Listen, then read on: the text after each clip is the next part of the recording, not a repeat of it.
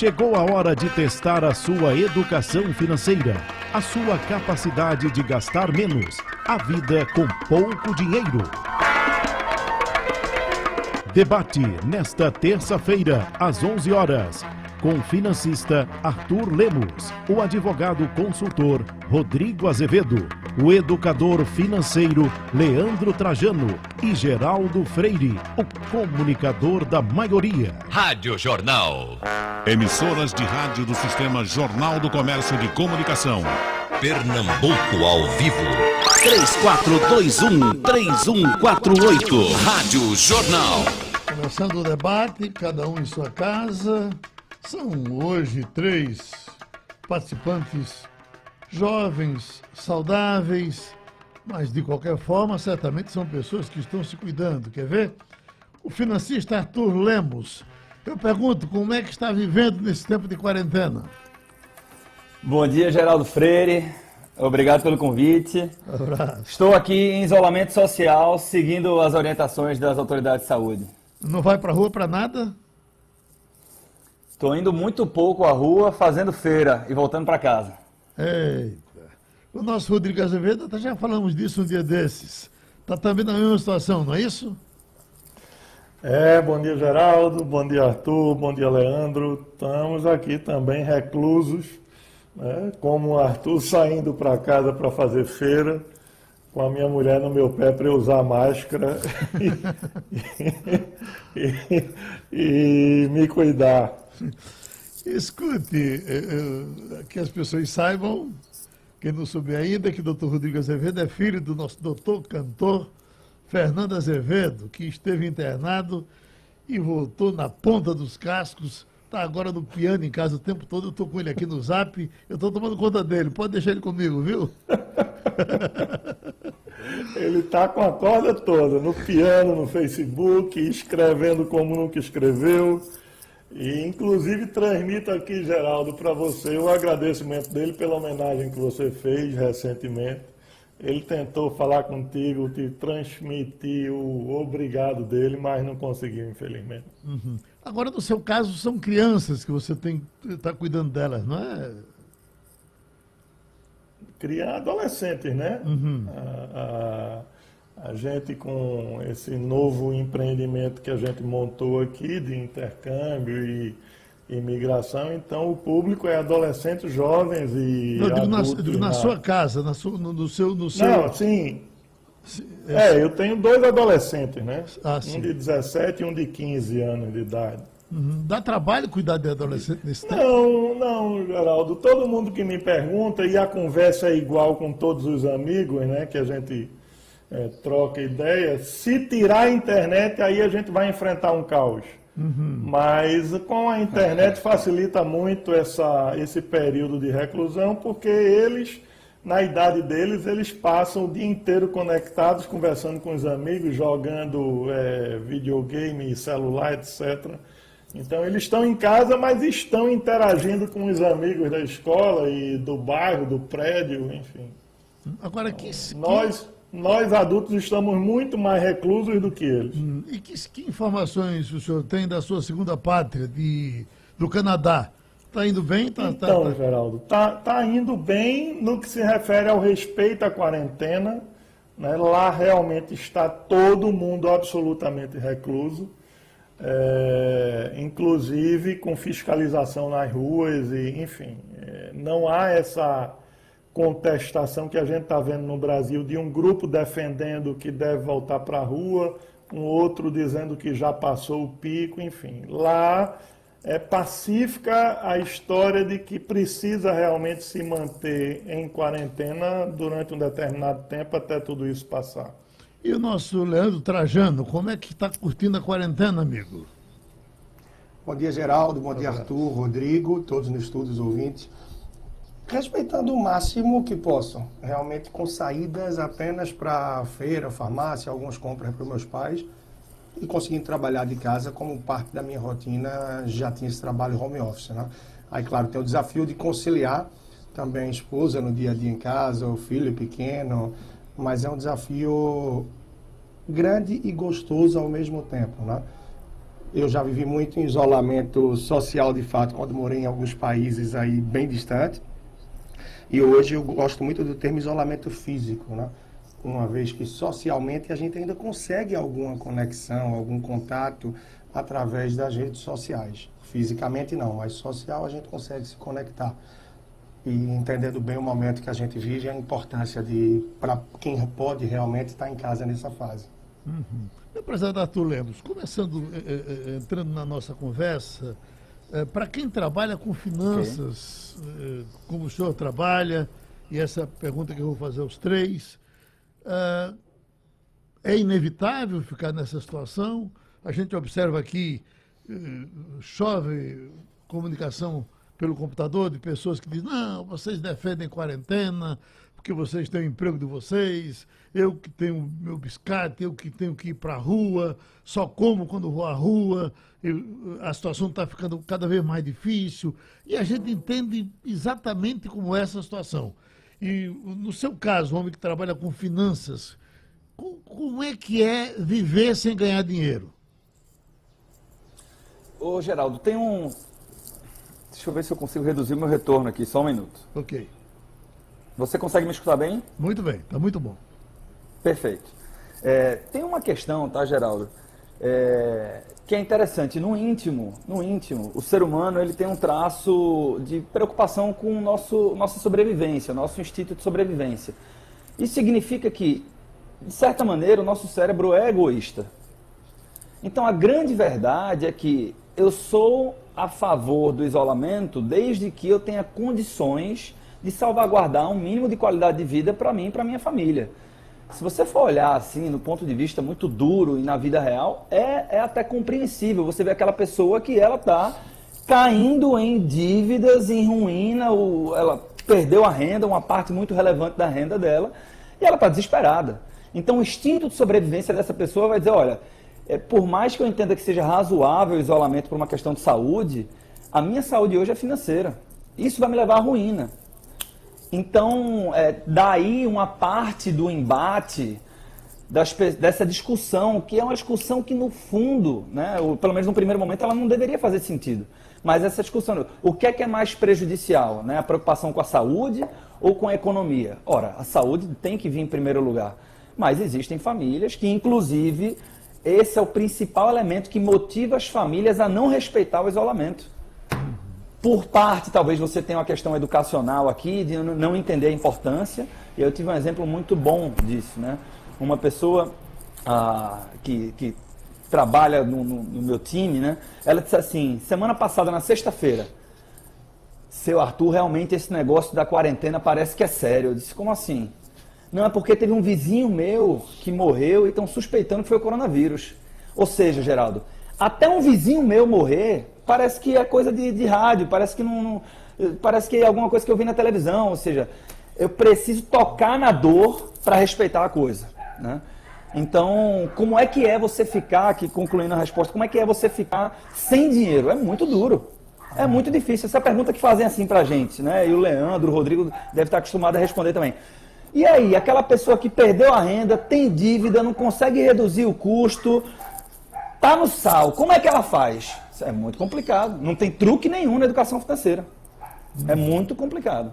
Agora, lógico que a gente não pode jogar a toalha e desistir. Existem boas práticas que podem ser colocadas em prática para ajudar a reverter essa situação e a gente vai falar sobre elas hoje. Doutor Rodrigo Azevedo, eh, eu já estava lendo aqui previsões de médicos e cientistas de que teremos que ir até agosto, né? até agosto, nessa quarentena é para é arrebentar o cordão do pijama, ou não é? É, Geraldo, é para você ficar sem dormir realmente. Né? No, nunca foi tão importante a gente ter que enfrentar a necessidade de se educar financeiramente. E o problema da gente é que a gente só atenta para isso na hora que está em dificuldade financeira. Né? O brasileiro tem como hábito viver usando linhas de crédito para custear o seu padrão de vida. Vive no fio da navalha né, por gerações, e aí, quando a gente enfrenta um período de dificuldade, quer resolver num estalo de dedo. E isso não acontece. Né? Então veja que nós estamos com a previsão, como você falou, até agosto de quarentena, mas ainda vai finalizar um mês de quarentena.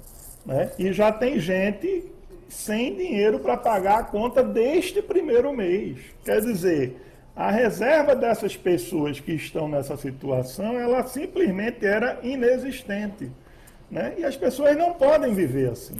Né? Então a gente tem que fazer um, uma limonada de, desse limão, mesmo que ele seja amargo, e entender que precisa mudar o estilo de vida. E, não, e, e perceba que a gente, eu não estou me referindo a pessoas de baixa renda. Eu estou me referindo a toda e qualquer pessoa que não tem por hábito uma vida financeira de prudência. Né? Elas simplesmente é, levam sua vida atendendo aos seus desejos momentâneos e impulsivos de simplesmente gastar dinheiro com coisas que não vão agregar nada na vida dela. E aí, agora, essas pessoas estão pagando a conta. Né? Quem não tem absolutamente reserva nenhuma e vive a vida usando o cartão de crédito e pedalando na bicicleta sem poder parar, agora está pagando a conta, está pagando o preço. Né? Uhum. É difícil, mas tem solução.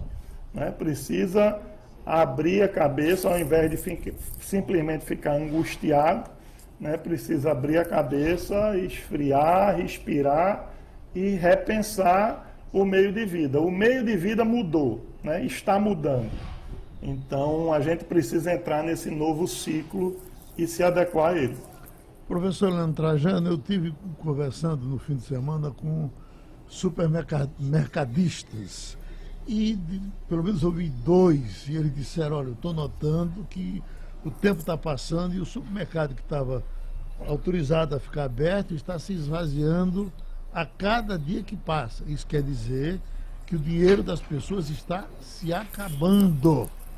E agora? É, isso é bem verdade. Uma pesquisa da Datafolha que saiu aí na semana passada indicou que 46% ali dos entrevistados alegaram que não conseguiriam sobreviver mais de um mês com o recurso, a falta de recurso, na verdade, que estão aí vivendo hoje. Claro, esse número de 45% é destrinchado, né? 6% diz que já não conseguiria, 11% menos de 15 dias, 9% menos de um mês e 20% até um mês. Ou seja, o recurso das pessoas, como disse o Rodrigo, a gente está batendo aí praticamente um mês, já tem muita gente que está com esse recurso acabado. Então, por isso se pede tanta celeridade a título das medidas do governo federal, para que se acelere também a liberação dos recursos, que se ajude também aos empresários para que se tente assim preservar o emprego. E é isso que nós esperamos por parte do governo, que é quem pode tomar uma frente maior junto a tudo isso, com as políticas e medidas junto ao Banco Central, como outros vários países já vêm atuando fortemente. Um ponto que eu pego que o Arthur falou e que eu sempre tenho repetido muito, escutei e gosto, tá? É de que o crescimento das mortes ele aumenta esse isolamento social. As pessoas vão percebendo que não é mais há muito tempo algo de um mercado exótico. Lá do outro lado da China, o pessoal comia bicho animal silvestre. E já não é mais um negócio só das capitais. A gente vê em Pernambuco, como várias cidades do interior já tem também vítimas. Isso tende a conscientizar, a força um pouco mais as pessoas também. Mas quanto aos mercados, Geraldo, a tendência é realmente essa. Né? É um isolamento nesse sentido também devido à falta de recursos. Uhum. Deixa ir para o comercial, então a gente volta já e entra nas, eh, eh, nos pormenores. O que é que os nossos amigos têm para sugerir para que as pessoas enfrentem essa crise com dignidade? Rádio Jornal. Pernambuco ao vivo. Deixe sua saúde no clima de verão com as ofertas especiais das farmácias diariamente. Gladiador de R$ 32,00 por R$ 26,00. Pague 2 e leve 3 em medicamentos de uso contínuo, como hipertensão, diabetes e colesterol. Venha conhecer as novas farmácias diariamente nas cidades de Vitória de Santo Antão, Garanhuns e Petrolina. Simplifica, descomplica. É o aplicativo do Cred Amigo facilita, agiliza, fica a dica. Chega de ficar na fila, baixa o aplicativo no celular. É seguro e te tranquiliza. Fica a dica, é só baixar. Fica a dica. Baixe o aplicativo do maior programa de microcrédito do Brasil. Baixe o app Crede Amigo Banco do Nordeste. Governo Federal. Pátria Amada Brasil. De construção. Tem variedade, atendimento sempre perto de você. Armazém Coral, confiança e tradição.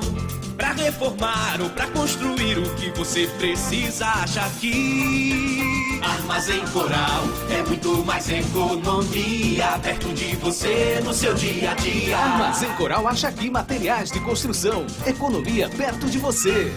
Em casa você pode aprender muitas coisas, inclusive receitas de frango deliciosas. Uma dica da Mauricéia Alimentos, que mesmo distante está pertinho de você. Mauricéia, muito mais frango.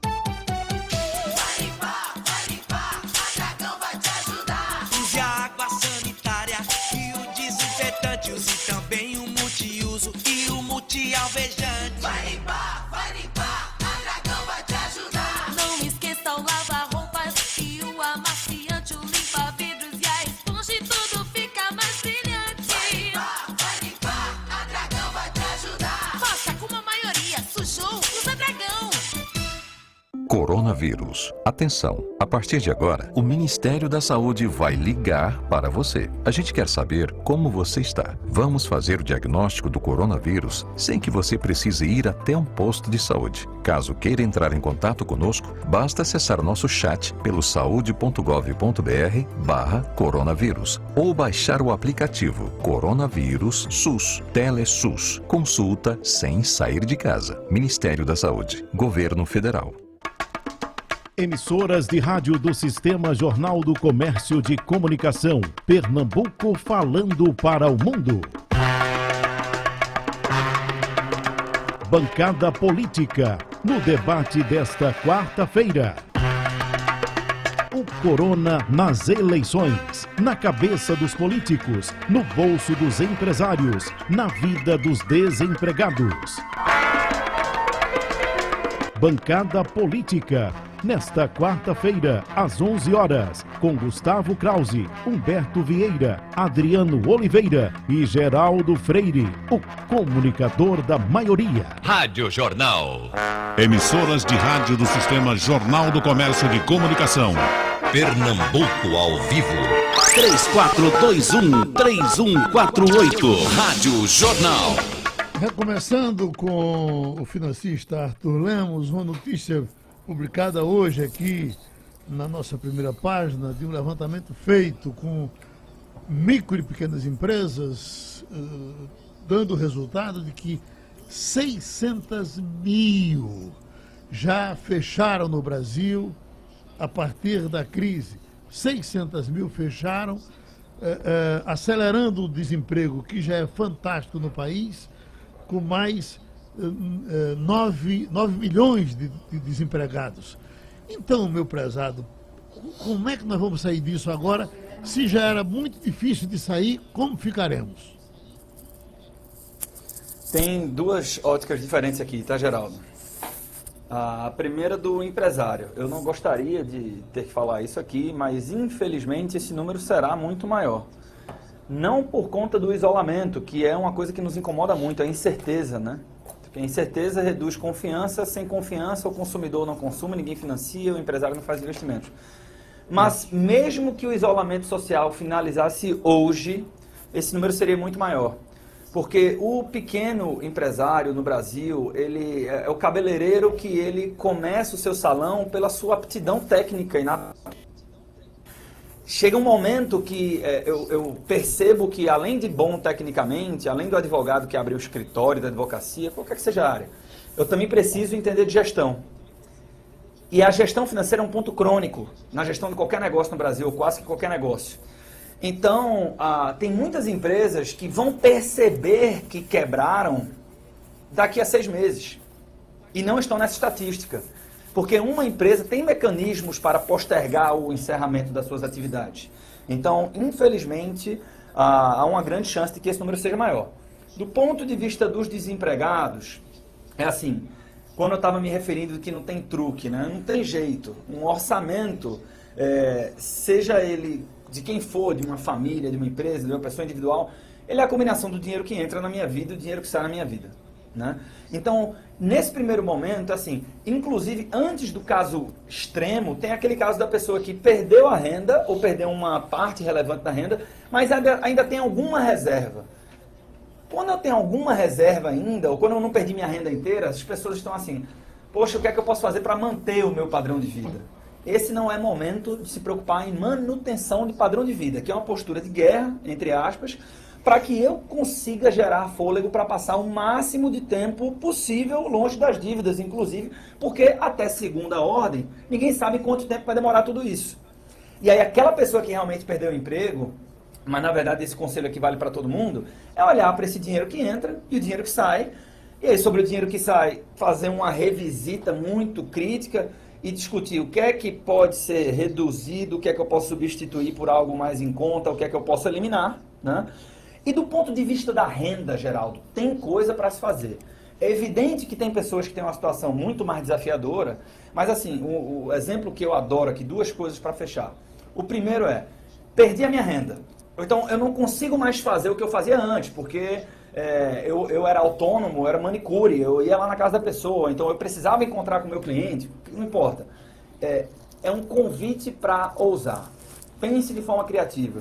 Um exemplo que eu me deparei fantástico foi um cabeleireiro que está vendendo cortes de cabelo por teletransmissão.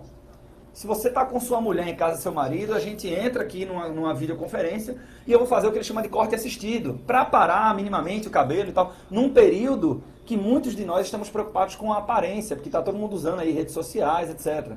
E aí, se você perguntasse para um cabeleireiro normal, tem como faturar agora? A resposta intuitiva é não, claro que não tem, porque eu tenho que encontrar com a pessoa. Depende, né? Então, uma coisa é botar a cabeça para funcionar. O que é que eu posso fazer para gerar alguma renda? Será que eu posso vender um serviço meu com desconto para que eu preste lá na frente? Enfim. E ainda, além disso, olhar para minha casa e, porra, o que é que eu não uso mais? Será que eu não posso vender isso? Ou até mesmo, se a preocupação é ganhar fôlego, o que é que eu uso que eu posso vender? Será que eu não posso vender a minha geladeira ou minha televisão? Porra, mas eu vou ficar sem televisão? Não, você vai vender a sua televisão e você vai comprar uma parcelada. Ah, mas eu vou perder, porque para vender usado tem um deságio. Tudo bem, é postura de guerra, eu tô, tô ganhando fôlego. E nesse momento o fôlego é uma coisa muito importante.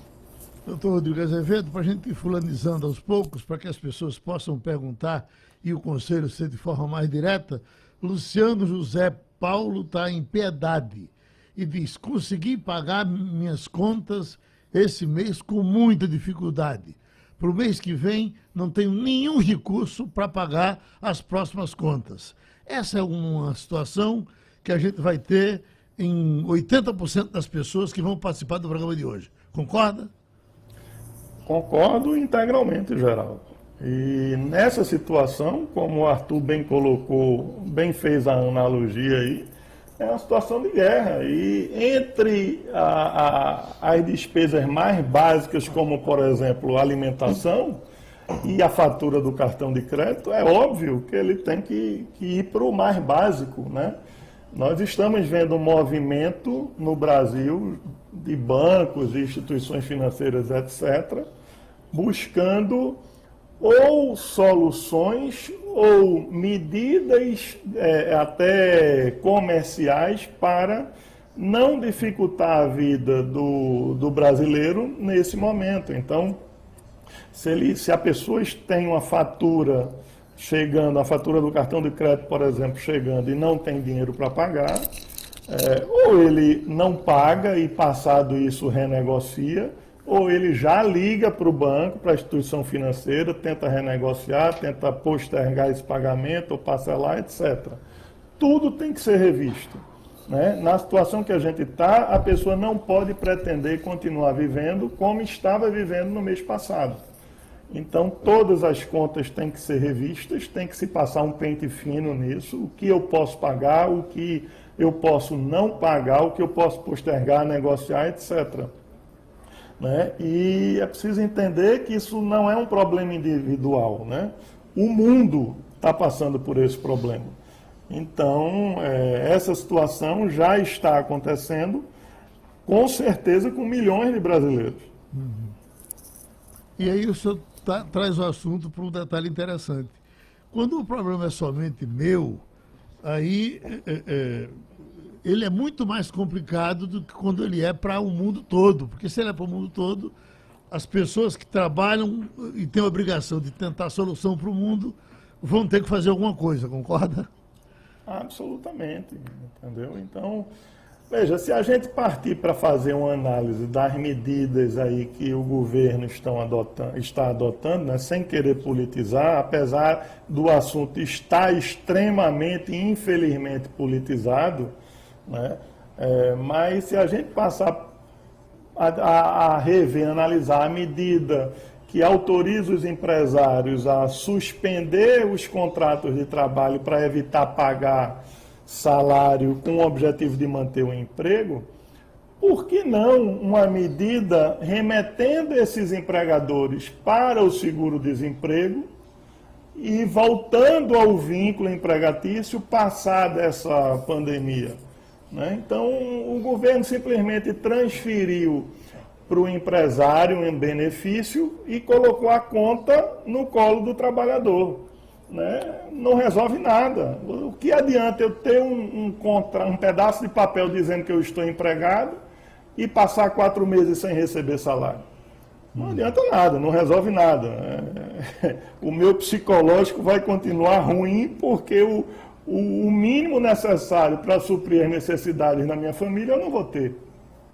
Então é preciso que todos sentamos para minimizar o dano, né? evitar o dano é impossível, mas minimizar o dano e entender que isso é um problema do coletivo e não do individual. E, e na, eu que passei um tempo fora, isso para mim é a coisa que mais difere da cultura no Brasil para a cultura no exterior de um país desenvolvido.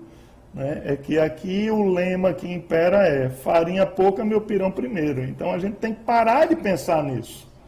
Né? O, o problema é coletivo e a gente tem que pensar como coletividade, porque só se resolve o individual, nesse caso, resolvendo a coletividade. Professor Leandro Trajano, uh, o cartão, o uso dos cartões nesse momento, o que é que está acontecendo? Está acontecendo o seguinte: as pessoas foram usando o cartão de débito, usando o cartão de débito, acabou o, o, o, o saldozinho que tinha lá no cartão de débito, aí vamos para o cartão de crédito. E o cartão de crédito vai aguentar até quando? E como é que a gente vai lidar com o cartão de crédito nesses tempos? É como se fala aí, Geraldo, é tempo de austeridade total, ou seja, reduzir despesa, contingenciar, tática de guerrilha, a gente tem que ir para o básico. Se mesmo para manter esse básico, esse saldozinho que eu tinha lá já acabou no uso do débito ou espécie dia a dia, isso sinaliza que se eu entrei no cartão de crédito e só uso ele quando acabou o dinheiro que eu tenho disponível, agora mais do que nunca eu tenho que ter muita cautela muita cautela, porque o cartão de crédito ele termina por enganar muita gente. A sensação de que eu comprei, porém a pouca consciência de que eu ainda não paguei e essa conta vai chegar. E quando ela chegar, ela já vai comer parte desse orçamento que eu vou ter ou nem vou ter no mês que vem. Então, por isso é tempo de contingenciamento grande. Né? E por isso também que eu tenho reforçado muito em meus contatos em mídias sociais, na própria mídia também, de rádio TV, em relação a, seja para pequenas empresas, empreendedores e, claro, para a família, é mais do que nunca tempo de pegar um pedaço de papel, uma planilhinha de Excel, uma agenda, não importa, e listar o que é que eu acredito que eu vou ter de receita durante esse mês. E o que é que eu vou ter de despesa entre as fixas e as variáveis.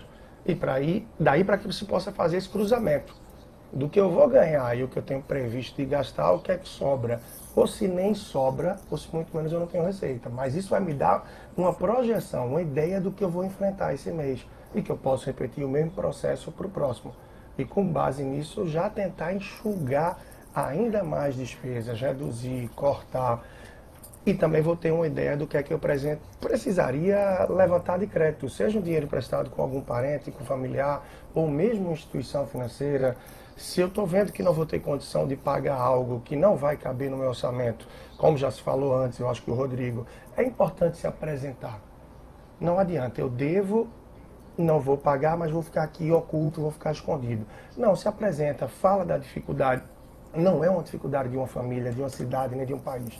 É uma dificuldade mundial. E se pede um pouco de compreensão do outro lado, no sentido de negociar, de ter uma carência, po- postergar.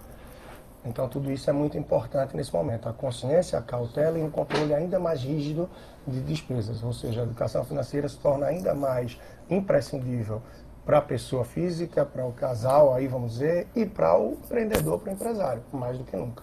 O André de Marcos Freire, ele está com uma pergunta aqui que foge do nosso debate. Se os senhores tiverem a resposta, ótimo. Se não tiverem, alguém vai nos dar daqui a pouco. Porque ele diz o seguinte: ah, por favor, me responda e me ajude. A minha esposa está com restrição no SPC, Serasa. Está negativada. Mesmo assim, ela vai poder receber essa verba uh, voucher que o, o, o, o Corona Voucher que o governo está, está oferecendo? Eu ouvi uma discussão no começo sobre isso e não sei que foi que terminou. Uh, tem essa informação, professor? Olha, Geraldo, eu não tenho ela certeira, mas pelo que eu tenho entendido, eu acho que isso não impede, tá? Agora é bom de fato ter uma confirmação mais segura. Porque, por exemplo, quem cai esse dinheiro aí na conta da Caixa, se a pessoa já está no cheque especial, tem algum tipo de dívida que pode pegar esse crédito, no caso isso não se aplica para os 600 reais ou pode chegar a 1.200 para algumas famílias. Uhum. Esse dinheiro realmente ele fica isento para outros tipos de dívidas, para outros tipos de cobrança, para que ele venha realmente para a subsistência. Uhum. No, O voltando... meu, o meu entendimento, tá, Geraldo? Pois não. É, nesse sentido é, é igual ao do Leandro, não faria sentido. O governo tem, tem consciência de que mais de 70% da popula mais de 60% da população brasileira estava endividada pré-corona, né, com 30% das famílias inadimplente. E, naturalmente, as pessoas que estão inadimplentes, uma boa parte delas tem restrição do nome em órgãos como o SPC. O que acontece é, na hora que eu for buscar crédito com instituições privadas, isso pode ou atrapalhar esse processo, ou no mínimo fazer com que, se eu já tenho restrição, o, o, o, credor vai enxergar um risco maior em mim e aí eu vou ter uma condição pior. Eu vou pagar uma taxa de juros maior. Mas sobre o Corona Voucher, eu concordo com o Leandro pelos motivos que coloquei. Para quem ainda tem um dinheirinho, doutor Arthur, fazer o que com ele? Para quem ainda tem um dinheirinho, uhum. do lado do empreendedor, do empresário, é, eu, isso aí é uma opinião bem pessoal, tá, Geraldo? Eu acredito que o melhor momento para você acelerar é quando todos estão desacelerando.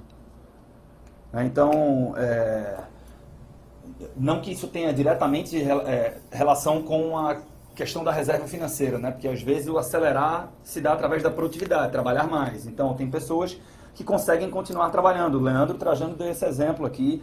É, o meu time todo continua trabalhando. Então, a, esse momento pode trazer uma vantagem competitiva no médio prazo se você acelerar agora. Né? Quem, tem, quem tem um pouco mais de recurso, eu acho que agora voltando para a parte financeira e voltando mais para as pessoas físicas, acho que tem que pensar em como é que eu posso ajudar as pessoas que estão próximas de mim, as pessoas que eu amo, as pessoas que precisam.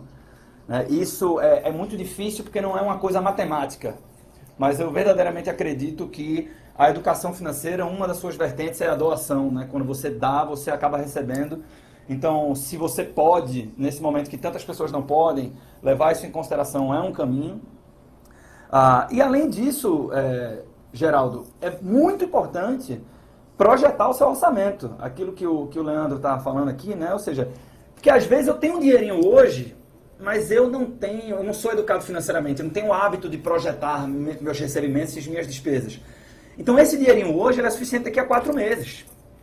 Então pode ser que daqui a três eu tenha um problema. Se eu enxergar isso hoje, com três meses de antecedência, é outra história. Porque o grande problema nosso é que qual é o crédito que o brasileiro pega? É o cheque especial e rotativo do cartão de crédito. Por quê? Porque é o mais conveniente. Mas quando o assunto é crédito, o mais conveniente é o mais caro. Se eu enxergo o problema antes, eu tenho tempo para fazer pesquisa e para negociar. É, eu queria dar uma contribuição sobre a pergunta do nosso amigo lá do bairro do Piedade, se eu não me engano, que disse assim, porra, paguei as contas nesse mês no aperto, mas no mês que vem já não vai dar. Certo. Isso é a realidade de 80% das pessoas, como você falou. Uma boa parte dessas pessoas, se projetar seu orçamento, vai perceber agora que vai precisar de crédito. Então, tem, algum, tem um protocolo aqui para você pegar o melhor crédito possível. Tá? É, e isso pode servir para essa pessoa que tem um dinheirinho também, mas esse dinheirinho só vai durar dois, três meses. Então ela já começa a agir agora. Eu tenho que aproveitar que os bancos e as cooperativas de crédito estão mais disponíveis para negociar pelo momento e que eu tenho mais tempo por estar em casa para lidar com a burocracia papelada, para enfrentar essa burocracia e conseguir um crédito melhor. Porque o que multiplica uma dívida? O tempo e a taxa de juros. Quanto menor a taxa de juros, melhor para mim. Né? Então a escala é a seguinte, acho que foi o Rodrigo, não lembro agora, que mencionou, ó, pegar dinheiro emprestado com um parente é um caminho, provavelmente o juro vai ser o menor possível, não vai ter juro, mas eu tenho que ter cuidado com, será que eu vou realmente conseguir pagar isso para não ter um desgaste familiar? Esse seria o crédito mais barato. Segunda coisa, lembrar que crédito não é igual a empréstimo. Eu tenho financiamento e eu tenho empréstimo, são recursos de terceiros. Financiamento normalmente custa menos caro do que empréstimo. Então, tem algum bem que eu posso colocar em garantia? De repente, um carro, uma moto, até mesmo uma casa. Qual é o cuidado aqui? Esse crédito custa mais barato justamente porque tem um bem em garantia. e Eu não quero perder esse bem. Então, na hora que eu fizer um acordo, por mais que eu diga o seguinte, não, eu aguento pagar uma parcela maior para acabar esse financiamento num prazo menor, é postura de guerra, momento de ganhar fôlego. Então, faz um contrato maior com parcelas menores hoje. Depois do financiamento, tem alguma coisa que eu posso refinanciar? Olha só, três alternativas antes de pensar em empréstimo. Quando entra no empréstimo, aí sim, eu começo pensando no consignado, que ele quer descontar direto em folha, mas eu tenho que ter um cuidado aqui. O consignado é mais barato que descontar direto em folha.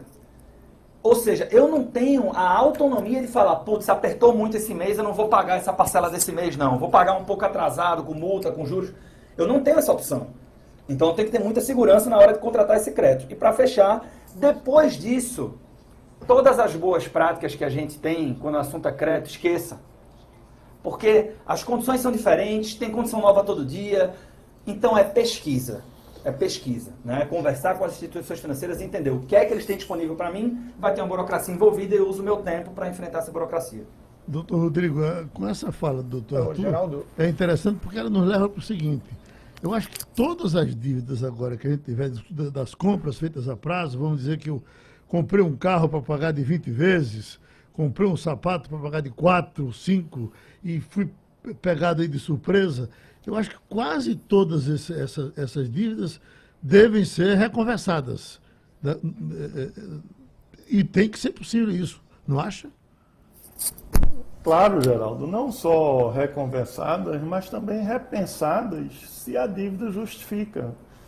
né? Então, eu particularmente sou, e aí é uma opinião pessoal, é, eu sou contra você, numa situação como a atual, em que impera a absoluta incerteza de quando isso vai acabar e que dimensão isso vai ter até o final, a gente está buscando linhas de créditos e, e para aumentar ainda mais o endividamento. né? Então, é, o- qual o problema do brasileiro de buscar linhas de crédito? A gente está falando de um público que não é educado financeiramente.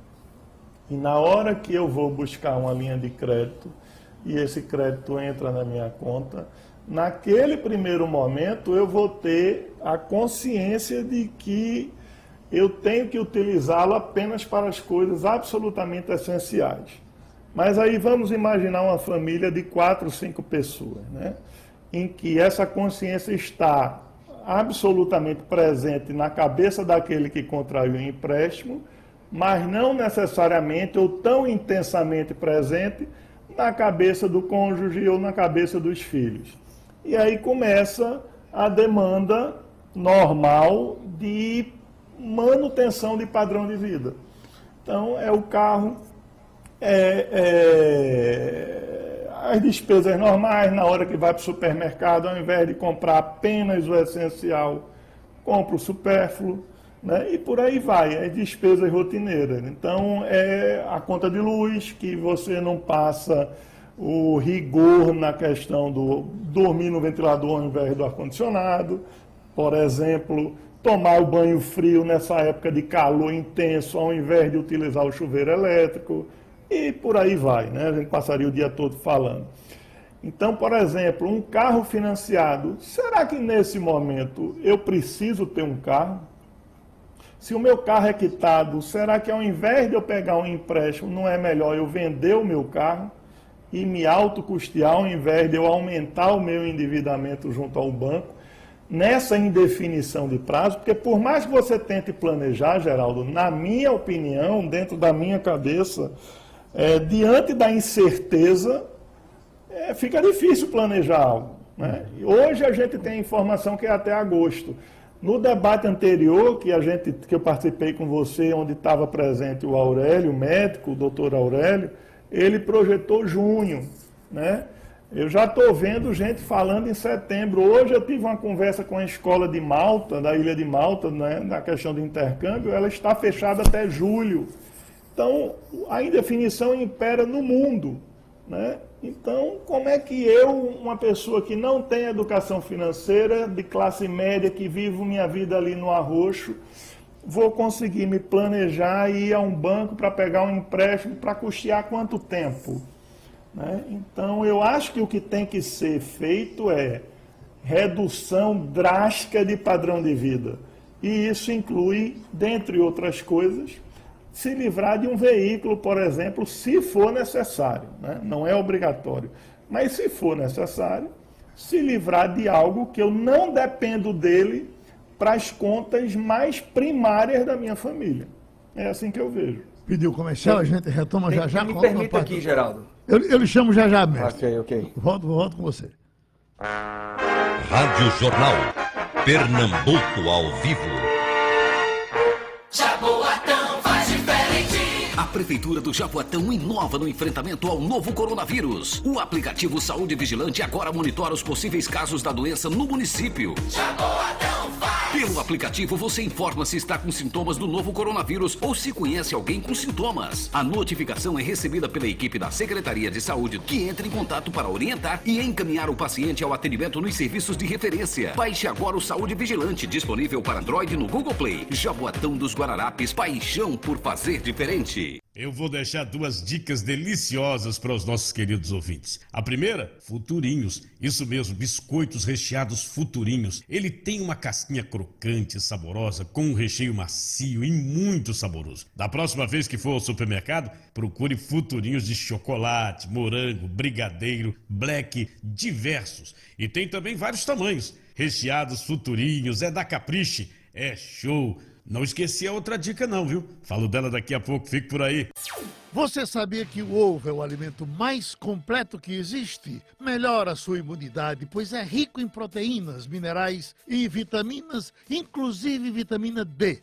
Ovo, nutrição e saúde para sua família. Uma dica a VIP. Micro e pequeno empreendedor. A Caixa, o banco das menores taxas, oferece auxílio para colocar sua folha de pagamento em dia neste momento delicado. Com uma linha de crédito com prazo de 3 anos, 6 meses de carência e juros de 3,75 ao ano. E mais. Pausa no contrato de crédito por até 90 dias e vantagens na contratação ou renovação de capital de giro pelos canais digitais. Consulte as condições. A Caixa está sempre com sua empresa. Caixa, o banco de todos os brasileiros. Água sanitária desinfetante lava-roupas Dragão.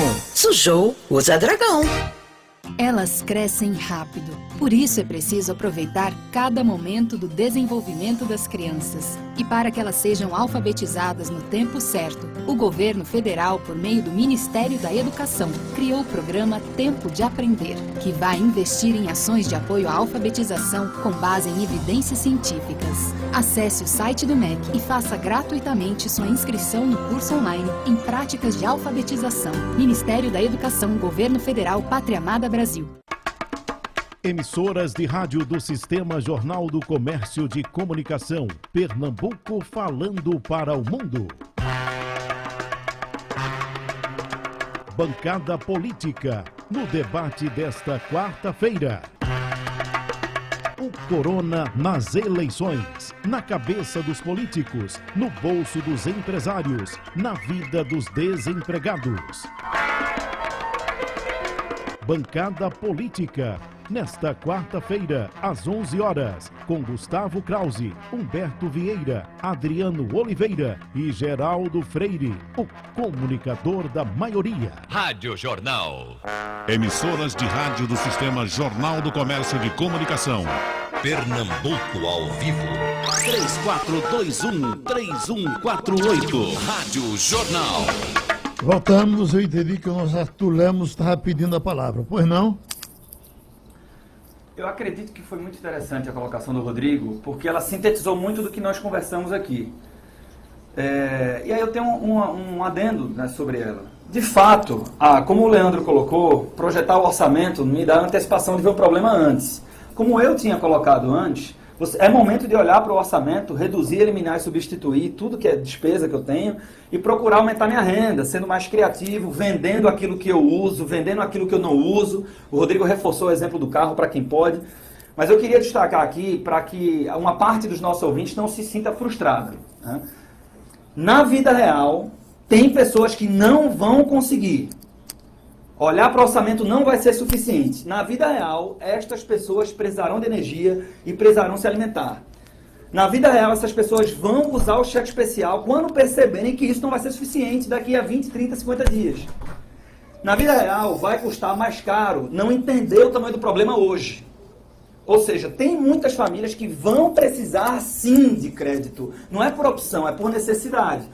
A defesa aqui e, a- e as boas práticas que eu coloquei é: se eu for precisar de crédito, que ele seja o menos caro possível. E que eu não espere descobrir isso daqui a 30, 40, 50, 60 dias para contratar o cheque especial, que isso sim vai acelerar muito o caminho para a ruína. Então tem um. Eu sei que tem alguns ouvintes que vão se enquadrar nessa situação. Então aqui é, é- é assim. Quando a gente fala assim abertamente, Geraldo, parece que é uma coisa talvez até agressiva. Mas que seja, desde que essa, entre aspas, agressividade sirva para trazer as pessoas para a consciência para que elas comecem a se mexer desde já. Então penso dessa forma. O economista. Ô, Geraldo. Esse recadinho aqui, o É, economista. o que é que eu vejo, é- tá? é- Algumas coisas também. Deixa eu só dar um recadinho aqui, porque tira aquela dúvida que a gente tem aqui. Edgar Leonardo, ele diz o seguinte: está ouvindo a gente e diz eh, sobre o questionamento sobre o Serasa e SPC. Ele diz que não tem nenhum problema, que se a pessoa cumprir todos os créditos, os critérios, pode receber auxílio emergencial, mesmo com o nome eh, colado lá no SPC e no Serasa. Pois não, quem, quem falou? Oi, e o Leandro, Geraldo? Pois não? Então, é, é super importante esse ponto de buscar alternativas. Enquanto eu escutava aqui o Arthur, o Rodrigo, é, maior parte dos pontos de acordo, muito do que se trabalha né, no dia a dia, mas esse buscar alternativas, é, eu acho que fortalecer, no sentido de, por exemplo, o empresário, o empreendedor, a pessoa física, não se prender ao banco que trabalha, ao banco que você tem conta. Isso é muito importante. As pessoas ainda têm essa crença na cabeça aí de que, poxa, se eu não sou cliente do outro banco, como é que eu vou conseguir uma condição melhor lá? Mas é claro que pode, porque esse banco quer aumentar a carteira dele de clientes. Então ele pode, por isso, te oferecer uma condição diferente de crédito. Isso pode ser interessante. Então, procurar esse crédito em mais instituições financeiras é muito bom. Não esperar dos bancos, um ponto que o Arthur falou, e que de fato é muito raro que se ofereça, a garantia aí de você botar um bem como garantia e com isso conseguir acesso a juros menores. Isso é bastante importante. Financiamento imobiliário, como a gente ouviu até agora no comercial e reforçou o que eu ia dizer, de que você tem a possibilidade de financiamento imobiliário e veículo pela Caixa e tantas outras instituições de suspender, de dar uma pausa. Então, buscar alternativas para dar um respiro no orçamento é essencial. A CELP está dando a possibilidade de parcelar a conta em até 12 vezes. É diferente da pausa. Então precisa ter muito cuidado. Mas para quem está apertado e eu pagar em uma vez agora, poder suavizar, pode sim dar um alívio no momento até que a situação também melhore. né? E por fim é isso, a gente procurar se antecipar a essa questão do crédito é interessante e ainda é uma dúvida para muita gente. Porque não se sabe se adiante com a relação oferta-demanda por crédito no mercado, se ele vai passar a custar mais caro e vai estar mais inacessível, ou se vão ter aí políticas de incentivo pelas instituições financeiras privadas e o governo também puxando para que torne ele mais acessível. Então, quanto antes a pessoa perceber essa necessidade de crédito, melhor para já se organizar e mapeando. Ô, doutor Rodrigo, pelo que eu estou vendo aqui, as pessoas estão se comunicando com a gente, as empresas até já estão se antecipando e procurando os seus, as pessoas que devem para dar solução. José Marcos, ele está em Nazaré da Mata, ele diz, eu tenho uma dívida com o cartão de crédito me ofereceram para pagar parcelado eh, em 12, 24 ou 48 meses. Qual seria o melhor para o meu caso? Danou-se 48 meses?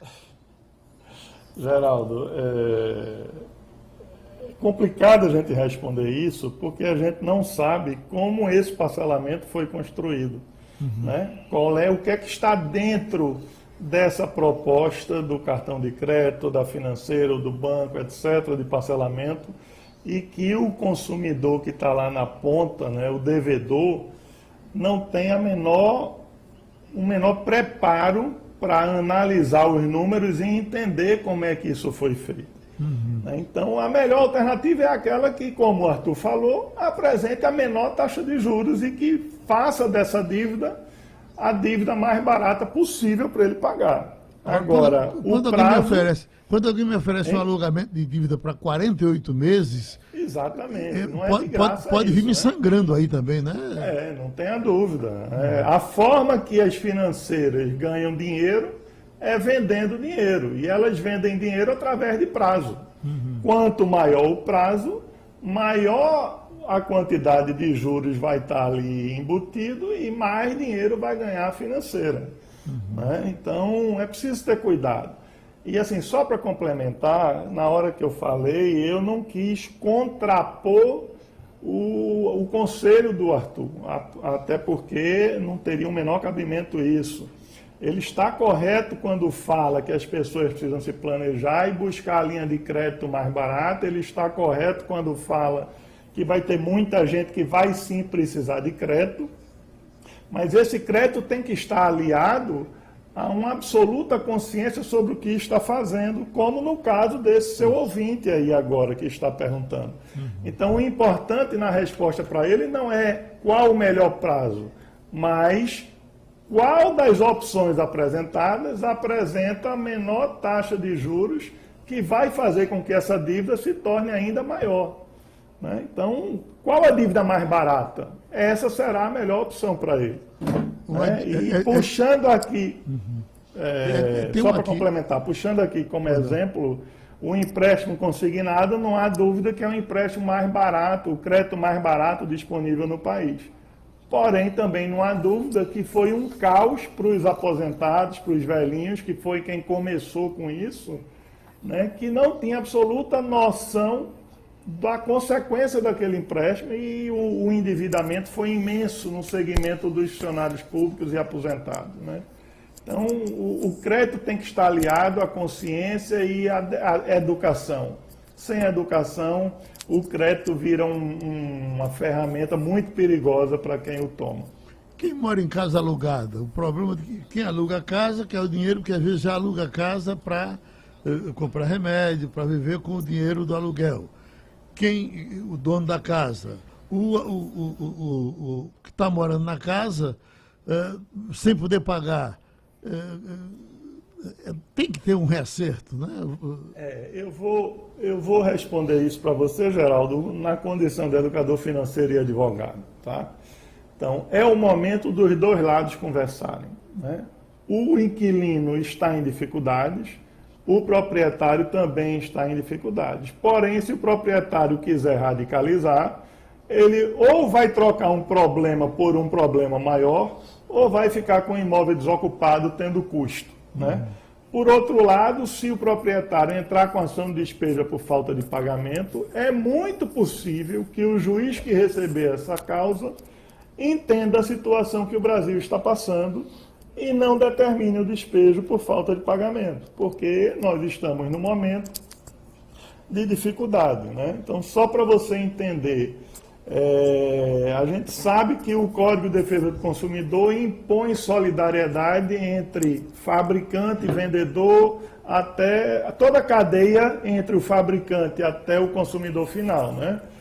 E já existiu aí um, já existe um posicionamento no Brasil do Procon entendendo que no segmento do turismo, né, quem comprou e pediu reembolso por conta dessa situação, a empresa que vendeu não estará obrigada a reembolsar, bastará para ela adiar, postergar, mudar a data, etc. Porque a situação é tão caótica que se você impõe a devolução, você gera a quebra da empresa com um, um número imenso de desempregados. Né? Então, você transforma um problema individual num problema imenso coletivo. E já existe o entendimento que essa solidariedade, nesse momento, não deve ser aplicada. Então, nós estamos vivendo, sim, um momento de bom senso, que o bom senso tem que imperar.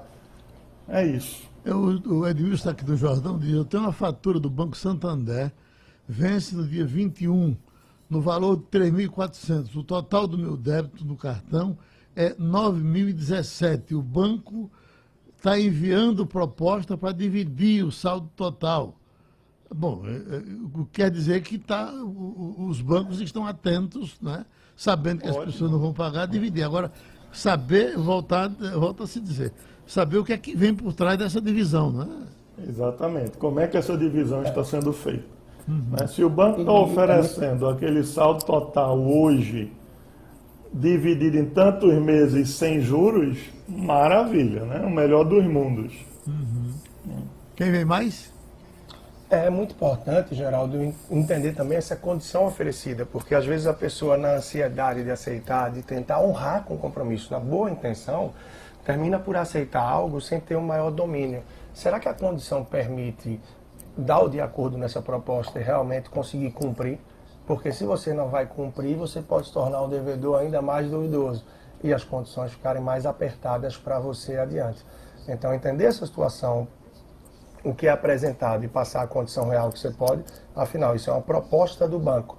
E você pode fazer uma contraproposta aí que esteja dentro de suas condições. E de modo geral, as instituições financeiras até veem isso com bons olhos, porque se você está falando que vai poder honrar de tal forma, por que não aceitar? Agora, é muito importante sempre o ponto que o Rodrigo estava falando em relação a olhar não só para a parcela das coisas, que é o hábito do brasileiro, né? mas entender qual é a taxa de juros que está ali, porque de repente, mais uma vez, você pode ir para o mercado e procurar em outras instituições financeiras aí taxas de juros que sejam mais atrativas e que você consiga ter um prazo que seja mais, menor ou uma parcela mais adequada para o teu orçamento, mas de olho na taxa de juros e não simplesmente na parcela. Mestre Arthur, tem como ser Geraldo. otimista numa situação dessas? Tem que ser, né? Assim, aquilo que não pode acontecer é assumir uma postura de vitimismo, que é até compreensível, porque não foi culpa minha, não foi culpa da minha família, da minha empresa, foi um, um evento de força maior que chegou. Mas essa postura, por mais que eu tenha toda a razão do mundo, ela só vai me atrapalhar. E nesse momento a gente não quer se atrapalhar, né? A gente tem que tentar manter a, a, a sanidade, manter a cabeça afiada para pensar em solução. Deixa eu deixar um, um último conselho prático sobre crédito aqui Pois não? já que chegamos no consenso de que é muito importante você ter consciência para contratar crédito. Tem gente que vai contratar crédito para daqui a 12, 24, 36 até 48 meses, como nós falamos. Depois que tudo isso passar, que vai passar, para algumas pessoas a situação vai ficar mais confortável e aí vai ser um convite para amortizar essas parcelas futuras. Nessa hora, a primeira proposta do credor, do banco, quem quer que seja, é: se você vai amortizar um pedaço da sua dívida, reduza o valor da parcela. E é isso que a gente quer fazer, porque quando eu reduzo o valor da parcela, mês que vem eu já tenho um orçamento mais folgado.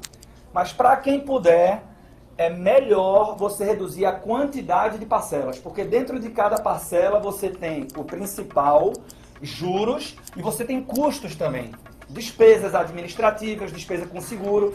E estas despesas normalmente são apropriadas pelo tempo de contrato, pela quantidade de parcelas. Então, quando eu reduzo a quantidade de parcelas, a minha economia total na antecipação e na amortização é maior. Então, anota isso aí, para daqui a alguns meses, quando a situação estiver mais tranquila, fazer a coisa certa. Obrigado, amigos. O programa é repetido de madrugada.